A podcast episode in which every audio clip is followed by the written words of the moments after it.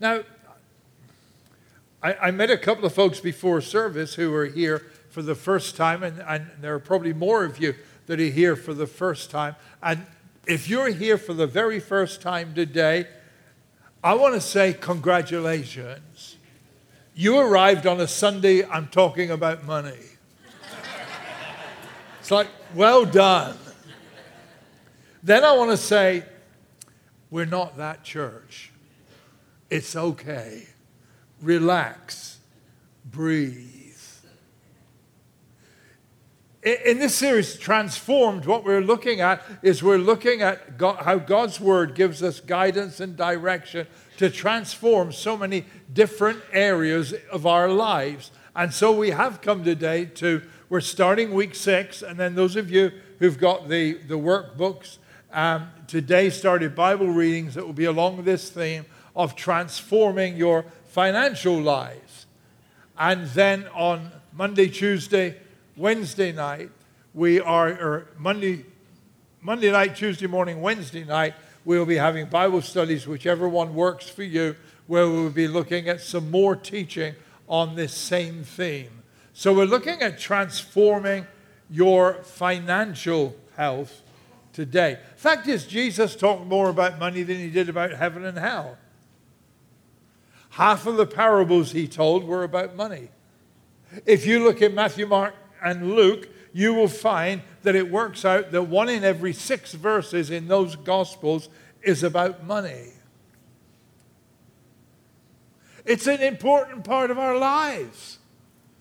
And for some of us, perhaps here this morning, it's a very stressful area of our lives right now. But, but money's an important thing because it, it, it really can be used in a very positive way or a very negative way.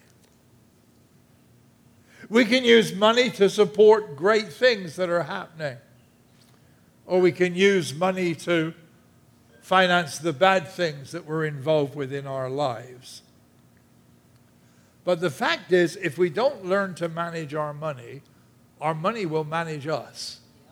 And the Bible gives us some guidelines there. I, how, how many of you enjoyed algebra when you were at school? But I want to tell you this you're wonderful people, but there's something strange about you.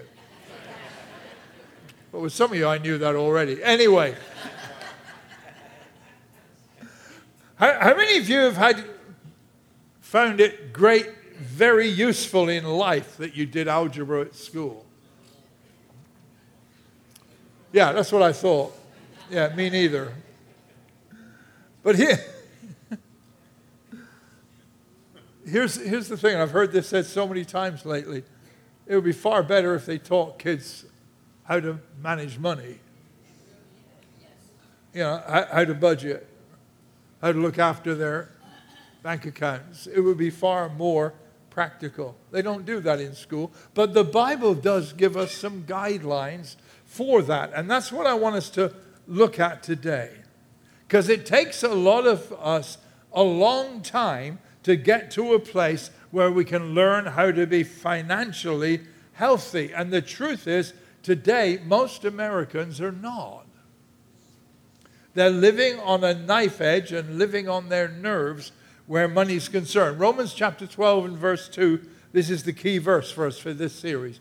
Do not conform to the pattern of this world, but be transformed by the renewing of your mind.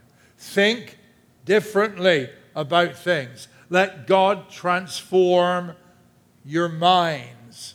And what we're going to look at this morning is, is, a different way of thinking about money. In fact, it's the clean opposite to what normally people, this world, might think about it. So here's what I want to say. If anything that you hear from me today seems a little bit hard to swallow, I want you to ask yourself one question, okay? Just one question. Is it in the book? Right? Is it in the book? Because if it's in here, it's God's truth, it's God's word, and it's God's plan for us. Now, I said earlier on, I just want you all to just Just relax, will you? I'm not talking about your giving. I'm not talking about your tithing. Uh, if you're new to us, we don't receive an offering here. Uh, we let folks know how they can give and where they can give, but we don't pass the bucket. It's okay. All right? That's not how we roll. And as I said, we are not that church. I'm not talking about that. I'm talking about biblical principles for managing our money. Did you know that, that financial issues are one of the top reasons for divorce? And sadly, for so many couples in America today, marriage becomes till debt do us part. And when the pressures and stresses of finances being out of whack hit, the marriage suffers. So I want, to, I want to start by suggesting to you four things not to do with your money. Here's what four things the Bible says we shouldn't do with our money. Number one, don't waste it. Luke 15, 3, Jesus talking. Not long after that, the younger son, it's the parable of the prodigal son that many of you will be familiar with. The younger son got together all he had, set off for a distant country, and there squandered his wealth in wild living. Right after that, in Luke 16, verse 1, Jesus told his disciples there was a rich man whose manager was accused of wasting his possessions. We need to be careful about wasting our money. Now, let me just say this that's very subjective, isn't it? What's a waste and what's not? Right? It's like, Roger, you really paid $60 for that. This is a shacket. Did you know that? I didn't know that. It's a mixture between a shirt and a jacket. Right? You're really paid. All right, if you want more fashion tips, just follow me. If, but but you, you, you, you paid $60 for that. What a waste. Well, I didn't pay anywhere remotely near $60 for it, but not vaguely near. But, but you know what I mean? Someone, someone, to someone, it's worth it for them to buy a particular item. It's subjective. To them, it's worth it. It might not be worth it to you. Mind your own business. Right? right? It, it, might, it, might, it might not be worth it to them. Okay? So here's, here's the thing. By the way, some of you are going to go away with the fact he, pay, he wears a $60 shirt. Uh, so let me clear the air. It costs $9. All right, some of you are going to say you were robbed, but leave me alone. Um, Don, what was I talking about? So, but, but, but you know, whether a thing is worth it or not, what's wasting money and not, is, is, is, is, is very subjective. It's, it's, so, so here's what I want to suggest to you. If you want to make sure you're not wasting money, listen to the voice of the Holy Spirit within you. All right? Other people's opinions don't matter except your spouse. But, but, but the fact is, if you hear the voice of the Holy Spirit kind of just checking and make you uncomfortable, just listen to Him. So, number one thing not to do is don't waste it. The second is don't love it. Don't love it. Jesus said this in Luke 6 and verse 13 No one can serve two masters. Either you will hate the one and love the other, or you'll be devoted to the one and despise the other. You cannot serve both God and money. You cannot serve both God and money. Both of those can, and we're not necessarily talking about money per se, maybe the stuff that money buys we're talking about. You know, what's going to be foremost in your life, what's going to be most uh, uh, significant to you, what are you going to give priority of place to? Is it going to be the stuff and the things in your life, or is it going to be God? And the fact is, if our Christian life gets pushed out by other things, it means that our priorities are that other things are more important than God. 1 John 2:15 Don't love the world's ways, don't love the world's goods. Love of the world squeezes out love for the Father. Amen. Be careful. Don't waste money, don't love money. Here's another one. Don't trust it. Don't trust it. The center of our lives needs to be something that is immovable something solid, something we can stand on. And there's only one thing that you will never lose, and that is the love of God for you. That's what we stand on. That's what we center our lives on. How about that? You can never change the love of God for you. But, but what if I go wandering off? God's still your father. What if I really, really mess up? Can't break the relationship. We can never stop God loving us. Proverbs 11 28. Those who trust in their riches will fall. Wow. Proverbs 23 and verse 5 tells us this Riches disappear in the blink of an eye. Wealth sprouts wings and flies off into the wild blue yonder. One of the things we need to recognize is we can't build our lives on stuff. If I've got this, I'll be secure. If I've got that, I'll be secure. If I've got the other thing, I'll be secure. Listen, how many of you found out life changes? Life change. That's why it's unwise to gamble on the future by getting into serious debt. Because if you take on debt, say, yeah, I can afford to pay that, but you're gambling on the future. If everything stays the same, you might be able to afford to pay that. Can you guarantee everything will stay the same? Nope. Nope. Don't trust money. Trust God. Trust God. And then the, the fourth thing I want to say about and this is just the introduction, all right? I'm warming up. I haven't been up here for four weeks. I'm just warming up here, okay? The fourth thing is this don't expect money or what it buys to satisfy you. You will never find lasting satisfaction in stuff. John D. Rockefeller was the uh, founder of, of the huge Standard Oil Company years ago. He was actually the first billionaire in the USA. And at one time was actually the richest man in the world. And a reporter asked him one day, said to him, Mr. Rockefeller, so how much money is enough? And Rockefeller replied, just a little bit more. Just a little bit more money, possessions will never satisfy. If I just had a house, if I just had that kind of house, you know what? Everything would be good. No, it won't. Because once you settle in that, there's always a better house, and a newer house, and a bigger house that comes along. If I could just get my dream car.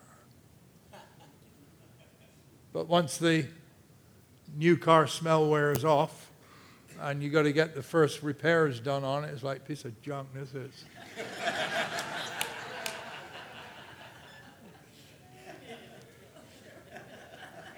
Don't expect possessions to satisfy. Ecclesiastes 5:10. Whoever loves money never has enough. Whoever loves money never has enough. Whoever loves wealth is never satisfied with their income. Luke 12, verse 15. Take care, protect yourself against the least bit of greed. Life is not defined by what you have, even when you have a lot. Don't expect money to satisfy. So, if those are some of the don'ts about money, what are, what are some of the do's? How should we manage money God's way? I'm glad you asked because that's what I want to tell you. How do, how do we manage money God's ways? Okay, three things. Number one, recognize everything belongs to God.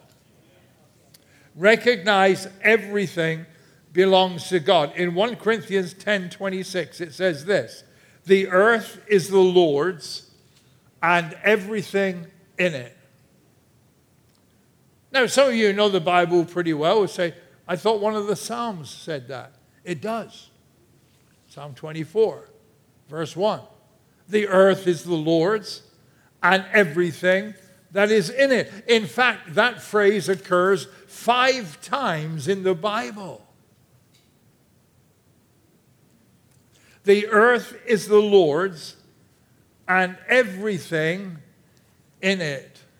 Everything belongs to God. Now, now here's the point at which transforming our minds take us, takes us from thinking the way most people think to thinking the way God wants us to think. God owns everything. What I have, God entrusts to me. Some folks say, well, I don't, you know, I worked hard. Give me some credit. I worked hard for what I've got. I put a lot of work and effort and years into this. I, I you know, I, I, I worked long hours to do this. Who do you think gave you the breath and the ability to work the long hours? Hello? Deuteronomy 8 18. But remember the Lord your God, for it is He who gives you the ability to produce wealth. Remember, it's God who gives us the ability. Everything we have. Book of James tells us every good and perfect gift is from above, and it comes down from the Father of lights. Everything we have comes from God, and everything there is belongs to God. About 30 years ago now, long time ago, some friends of ours said, Hey, do you want to come out to lunch after service on Sunday? And we're going to go, I think we're going to Giorgio's out Sound Avenue. And uh, said, you want to go out there? We, would like to take you and the family. And uh, Jonathan and Charlotte were both living at home with us then uh, after college. And um,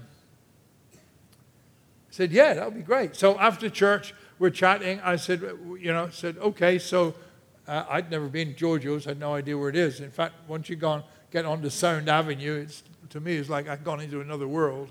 I don't know what's down there. But anyway, so I said to him, Well, we'll follow you. Then he turned around. He was driving a red convertible Mercedes. And then he turned around and he tossed the keys in Charlotte's direction. Said, Hey, let the kids take the car. We'll ride with you. And I think they drove that day with this glorious combination of superiority driving this car and terrified that I do something with it. And there was this kind of combination of, hey, look at me, I'm driving a convertible Mercedes, and, and like, I better not crash this thing because they were enjoying it, but it wasn't theirs. Listen, God gives us everything we've got, but it's still His. It's still His. And there needs to be an awareness that what we are blessed with is entrusted to us by the Lord. It's not ours, but it's for us to manage. Everything belongs to God. 1 Samuel 2, verse 7 says this the Lord makes poor and makes rich. He brings low and lifts up. It's God. Everything comes from God.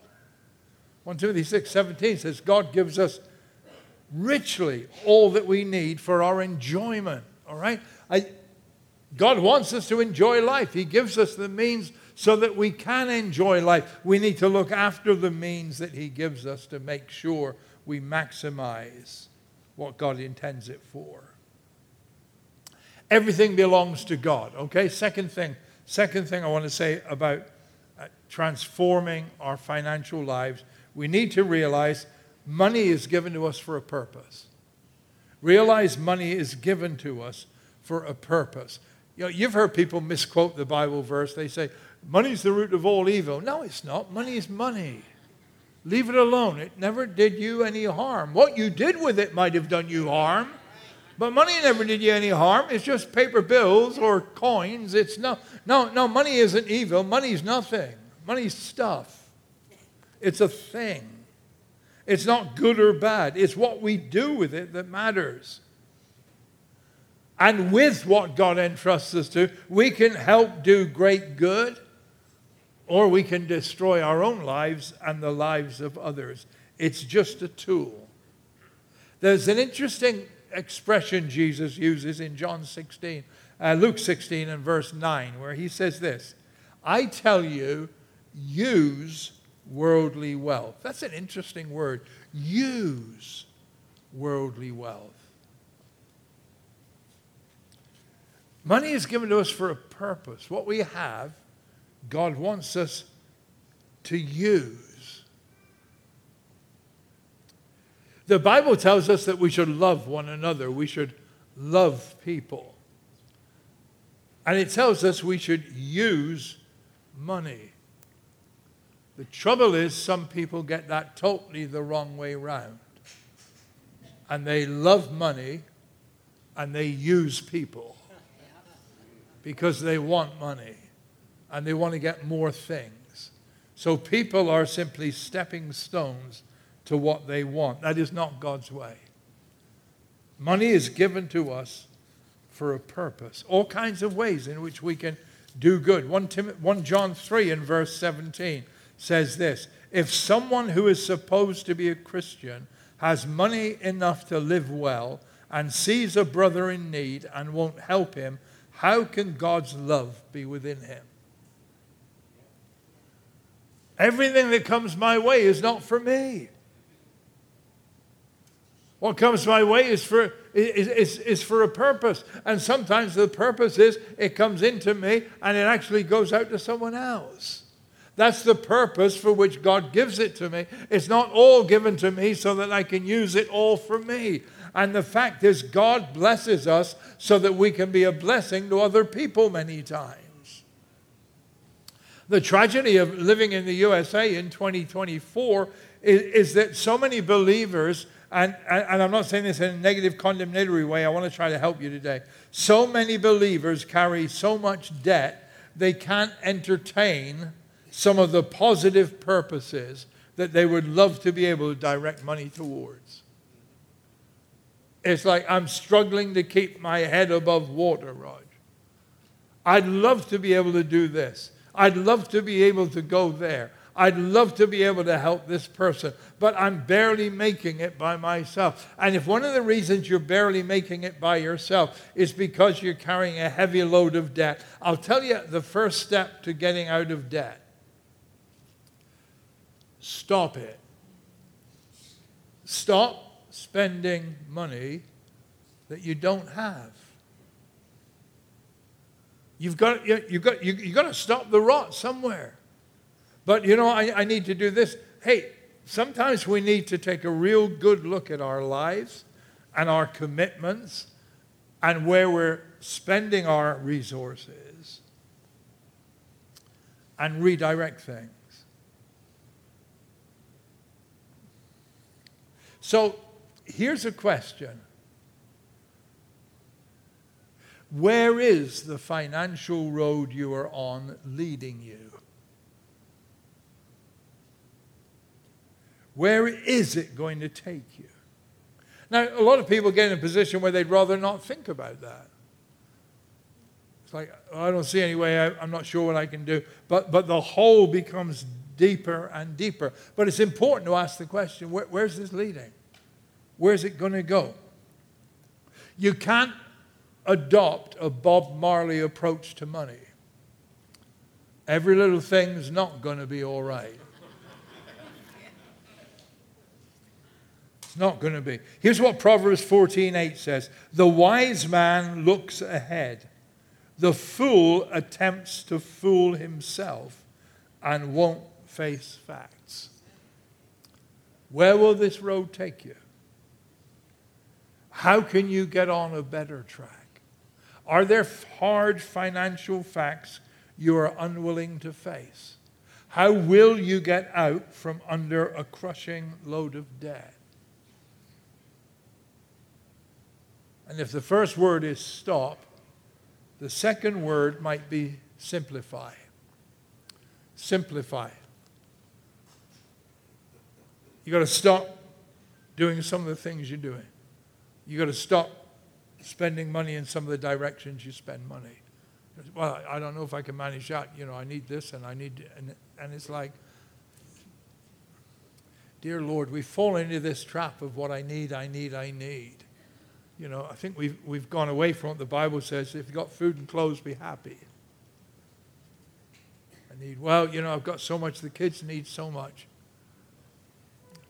All right, this is a grumpy old man talking now, all right? All right, let me tell you what your kids need most you. You. They don't need you unhappy, they don't need you in a bad state because you're so anxious about where finances are. They don't need you wound up, and they probably don't need a whole bunch of things that you think are essentials. They can probably wait till they're eight to get the iPhone 15. okay, if any, in case any misunderstood, I was not advocating that eight years old. All right, okay. No, they don't. You got to pull it. I guess because I, I grew up pretty poor, right? We didn't have a lot. So I was used to, hey, mom, could, could, could I get this? No. And I think I turned out reasonably. Don't you comment, but I think I turned, I think I turned out reasonably well, right? And it's like it didn't, it didn't screw me up. At, well, in my opinion,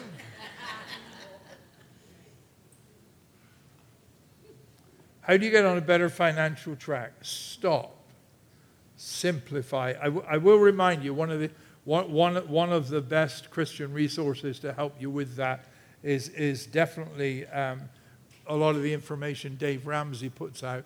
RamseySolutions.com is a great website that gives you some, some guidance and some information there and instruction that you might find to be really helpful. I know some in, in our church family have um, in days gone by, and they've managed to get out of debt following the principles that he lays out there. Listen, money is given to us for a purpose, and it's not to pay interest to credit card companies. Make a plan. In fact, Proverbs 16 9 says this We should make plans counting on God to direct us. Transform your financial life. Number one, recognize everything belongs to God. Number two, then realize money is given to us for a purpose, a God given purpose. And then number three, let me remind you of this. Remind yourself of the best investment. Matthew 6 and verse 20 stockpile treasure in heaven stockpile treasure in heaven. Some folks kind of, you know, now and again say, well, there's probably going to be a lot of people in heaven who are going to be grateful to God for you and for your years of ministry, Rog. And I remind them ministry isn't a one person show. It is a whole group effort.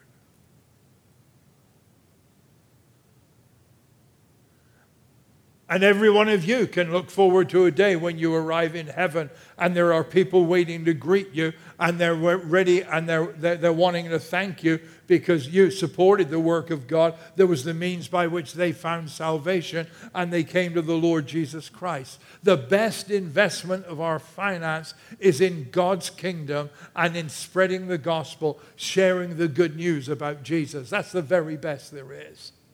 That's one of the reasons why, you know, um, our sponsorship program in the Dominican Republic, where we sponsor these kids who go to the school in San Marcos, and, and we sponsored a few kids there over the years. Seems like just about every time I get down there, I see a, I see a, a really uh, sweet kid who needs a sponsor. Says, "Yeah, I can do one more. I can do one more." You know why?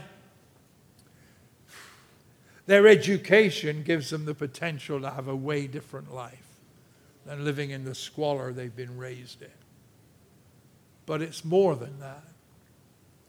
When I see the child looking for the sponsor, I see a child who could have a foundation of godly principles laid in their lives while they're young.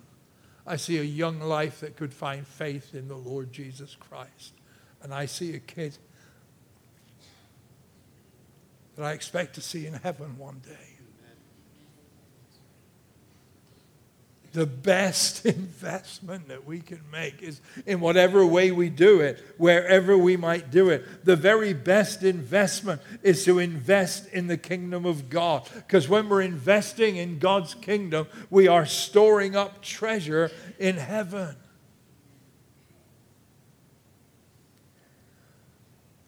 And whether it's in your support for the ministry here, whether it's helping other people who are sharing the gospel, you are storing up treasure in heaven. Jesus said, start doing that. Store up treasure in heaven. There's nothing that money can buy, nor can we take money itself to heaven with us. But what we can do is we can make regular deposits in heaven. We can store up treasure up there. And you know what the treasure is? The treasure is the lives that we've impacted because we've recognized God owns everything. It's given to us for a purpose. And the greatest purpose, the best investment, is to invest in people finding the Lord Jesus Christ.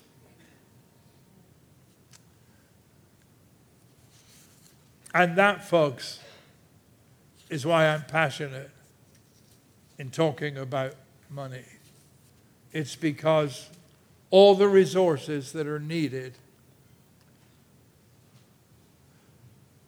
for what God wants for men and women are already in his church. But the sad thing is, a lot of us have got those resources already committed and locked up. And instead of giving us the joy of sowing into the lives of others, we carry with us the burden of debt that is overwhelming. Recognize everything comes from God. God's given us for a purpose. And let's be wise stewards of what God has given to us. When, when, I, when I started going to church on, on, on Sundays regularly, um, I, was, I was a kid. I was like, uh, I don't know, nine or 10 years old. My parents didn't go, but I wanted to go. And uh, before I went to church, every, every, every Sunday before I left the house, my, my mother would say, Hey, you need something for the offering and she'd give me a coin of some kind to throw in the offering. So she gave that to me because I didn't, you know, I was a kid. I didn't have money. So I did that. And I, I guess that pattern went on for years. And then my very first job, 15 years old, I had a summer job in a factory. It was awful. But I worked all summer in this wretched factory. And the very first Friday came, now, way back when, some of you will not be able to imagine this, but way back when, what happened on a Friday was you got an envelope with money in it. And that was your pay. Not a check, even. Didn't go direct to your bank account. You got an envelope with money in it. There were your wages for the week. And one of the greatest sources of happiness I had that summer was the very first Friday, going home, going to my room, opening the envelope again, because I checked it as soon as I got it to see how much I got, right? So opening the envelope again, doing a calculation in my head, working out 10% of this is X amount, and I put it to one side. And that Sunday, my mother said, You need something for the offering? I said, No, I'm good. And I took what was a tithe for me and I put it in the offering that Sunday. And I felt like I'd given a million dollars. You know, I really did. I felt like I'd given a million dollars. Why? Because Jesus said it's more blessed to give than to receive. Everything we have comes from Him. And His plan is that, number one, we should enjoy it, and number two, that we should sow into the lives of others. And the best investment we can ever make is sowing into people coming to know Jesus as their Lord and Savior. Listen, it took most of us years and years and years to really get a hold of financial management. It's taking you a few years. Listen, there's no condemnation for those who are in Christ.